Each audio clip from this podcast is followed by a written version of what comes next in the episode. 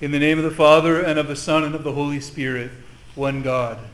Amen. Christ is in our midst. Last night I gave a little reflection about the priestly calling of all Christians. And I encouraged everyone that as a holy priesthood, it's our calling to intercede on behalf of the world. And last night I was doing some reading and I came upon some words written by a fellow priest that kind of supplement what I said last night. So I wanted to share it with you to continue to inspire you to pray, particularly to intercede and to call upon the saints. He wrote this Did you know that the saints don't act unless they're asked? They never impose. They don't invite themselves in. You have to ask them to help. Also, did you know that prayer releases the grace, the power of God? Prayer releases the power of God. God's grace is always administered personally. It comes from God, often mediated by others, from the saints on down to you, a person. It's a lot like electricity. To get the power, there has to be a wire connected to the source to bring it in. Prayer is the wire. Prayer then is necessary to experience and to receive God's grace. Prayer opens the floodgates of grace because prayer reaches God who responds to you in, through, and by the prayer.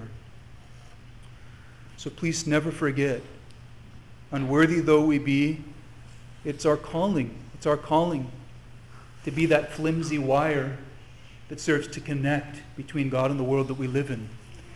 This is our calling as those who are a holy priesthood on earth. So that was like an appetizer. And here's the entree. Okay? Today I want to talk about enduring hardship, our trial by fire, and building an enduring identity during hardship, our trial by fire, and building an enduring identity. You hear me say these kinds of things all the time, but I have to keep saying them because this is uh, the process that we're in. What is the foundation of your identity? What's the foundation of your identity?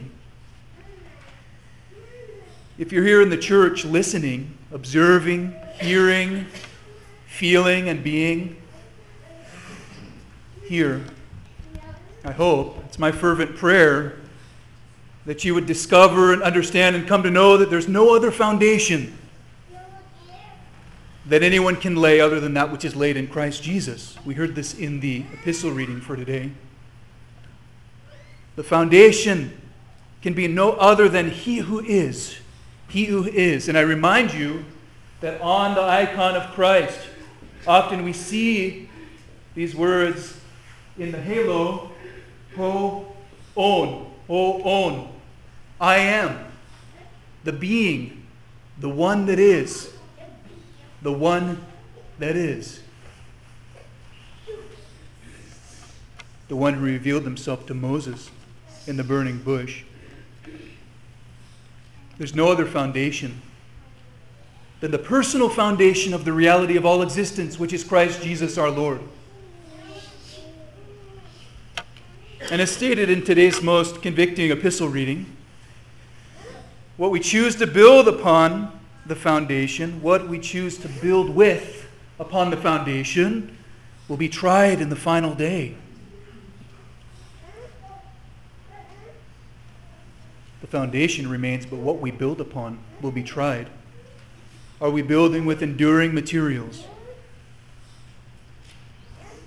Are we cultivating a sense of identity that's consistent with the foundation upon which it's built?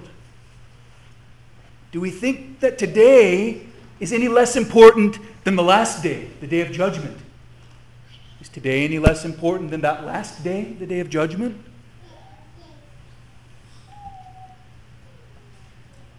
I ask that question because I beseech you do not think any less of this day than that last day. don't think any less of this day than that last day. Do not, excuse me, do we believe that we will stand before the refining flame of the divine love and be revealed?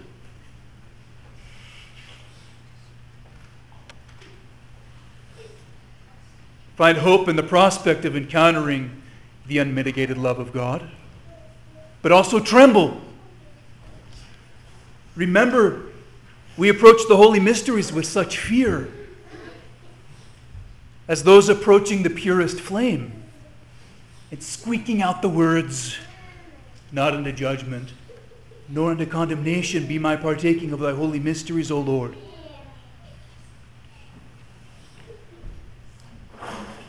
With what fear and trembling we approach the chalice. And with such fear should we consider our final trial by fire, the moment in which we encounter the fire of divine love.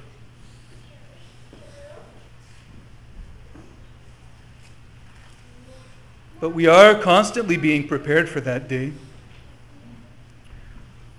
Our temple, our temple is put to the test. We're incessantly tried at every turn. And the materials with which our temple has been built are tried, and the integrity of the structure is revealed.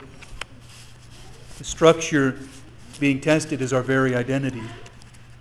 Every time we experience a trial, the structure being tested is our very identity. The Holy Apostle Paul says, You are that temple. The temple tried.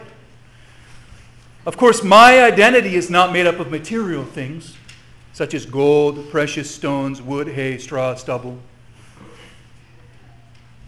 Rather, though the foundation is set, the identity consists of some combination of virtues and vices.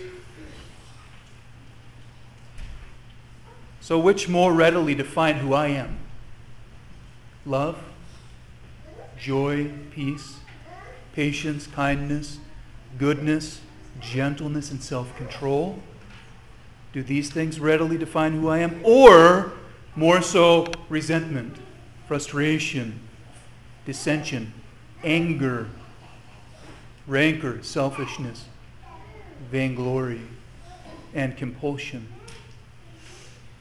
These questions are worth asking. We're often tested and tried and revealed when forced, excuse me, faced with adversity. When we're faced with adversity, in the moment of trial, what do we become? Or rather, what's it revealed that's hidden beneath the surface? When we're faced with adversity, oftentimes what's beneath the surface is revealed isn't it? I heard someone say these frightening words once We are who we truly are when we're at our worst. Lord, have mercy. In the moment of trial, who do we become? Are we disoriented, lost, and confused? Surprised at the advent of adversity? Oh my God, what's happening to me? How can this be since our Savior made it so clear to us that we're to endure trials of all kinds. And what is adversity to those who live in relative comfort? As my daughter's kindergarten teacher often asked the children, is it a big problem or a little problem?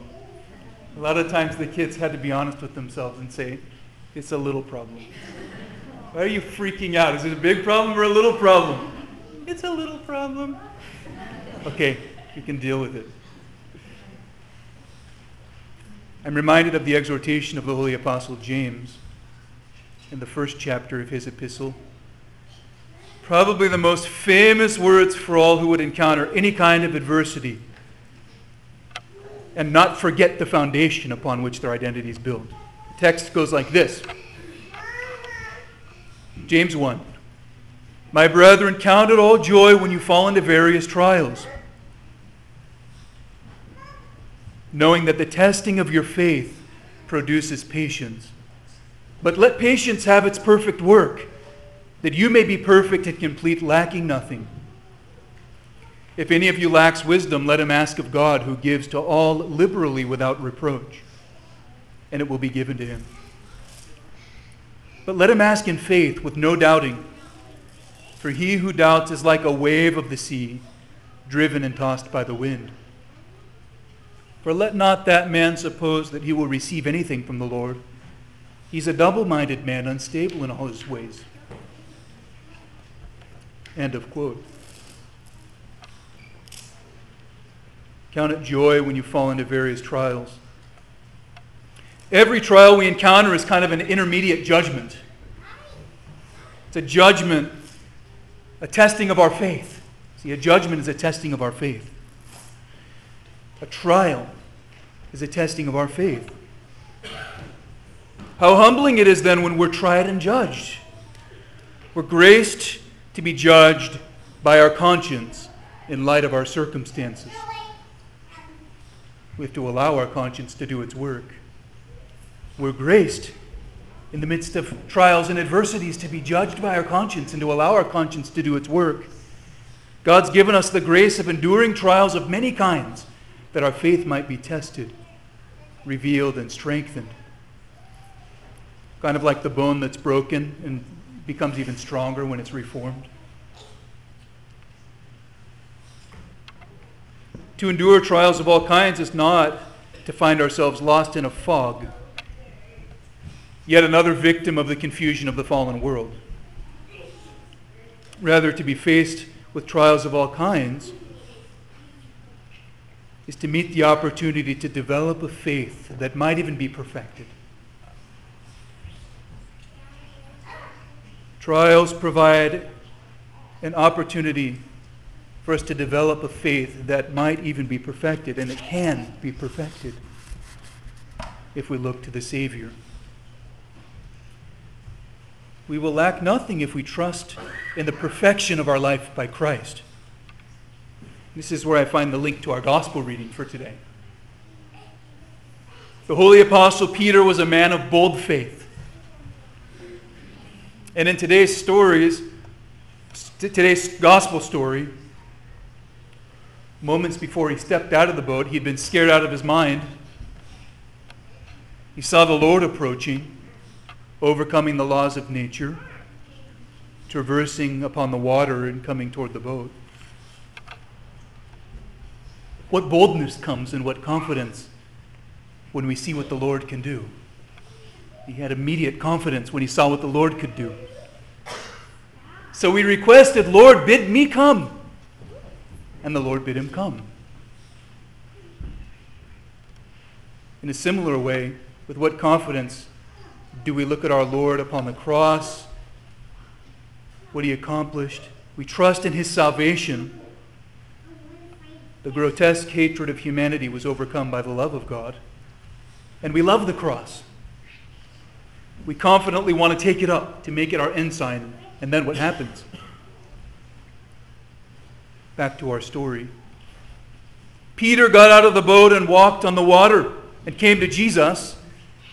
But when he saw the wind, he was afraid and began to sink. The quality of one's faith, when tested, is revealed. The quality, when tested, is revealed. The moment fear sets in is that mo- mo- moment when it was proven that Peter's fear of circumstance was stronger than his fear of God. Thus, the torrents of nature overcame him. The one who was called to be master and steward of the world had fallen victim to the world. He lost his place, lost his identity. And the water, the water, of course, could be anything that we allow to surround and suffocate and swallow our identity. It could be a torrent of terrible tragedy in our life. It could be the experience of distraction, drama at work, annoying, repeated behavior of children. the uninterpretable glance of the person at the market. Why do you look at me that way? all of a sudden, I'm sinking. All of a sudden, I'm sinking. And where do we go from here? What do we do once we start sinking? Well, I think we often tend to tread water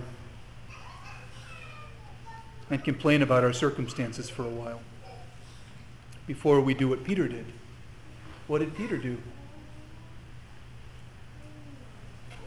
Well, first, we, we analyze, we try to evaluate the motives of all involved. We act confused by the fact that we're experiencing difficulty. And then, when we're most desperate, we might ask for God's help. We might. We try to muscle through it, analyze it, and figure it out. But with the Holy Apostle Peter as our example of both failure and recovery, we can follow his example. At the moment we begin to sink, to find ourselves submerged in a moment of trial, you see, we cry out, Lord, help me. Right away. Right away. Don't act confused and complain. Just ask for God's help. Lord, help me.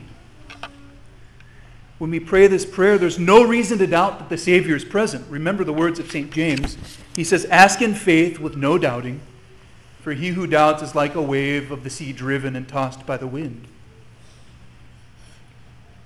So we cry out, Lord, help me. And then we trust in the perfection that comes in enduring in whatever manner the Lord seems fit. I have a quote to share. I've already shared with a few of you by Archimandrite Vasileios of Iveron Monastery, Mount Athos. And he says this The trials, the temptations that tried to destroy you turned out to be your helpers. They did what you yourself should have done, but could not. I.e., they judged you where you could not or did not judge yourself. You've experienced the truth expressed in the saying of the Desert Fathers take away temptation and no one will be saved.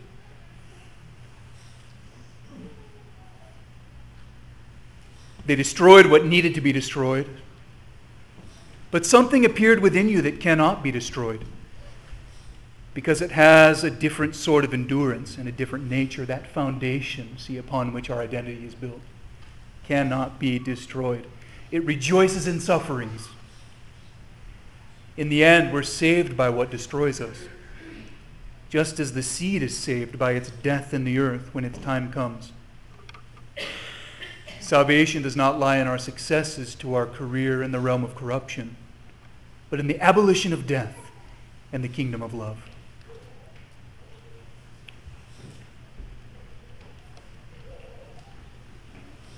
Can we imagine a life with such a freedom? Such a freedom as to consider it true joy when we're granted the grace of enduring trials and to even rejoice, to even rejoice in sufferings?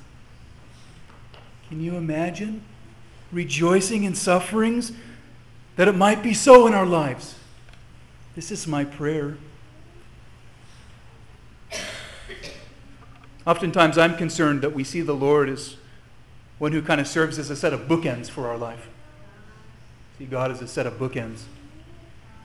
He was there mystically when we were fearfully and wonderfully made. We looked nostalgically on that day. Something precious happened. And then somehow mostly absent until the end when he will hopefully usher us into a blissful eternity. But I think at least that's how we often live. This is kind of a fearful consideration because, as I mentioned at the beginning, Today, today is no less important than that last day, that day of judgment. Today could be the last day, couldn't it? I could be done before I go back there.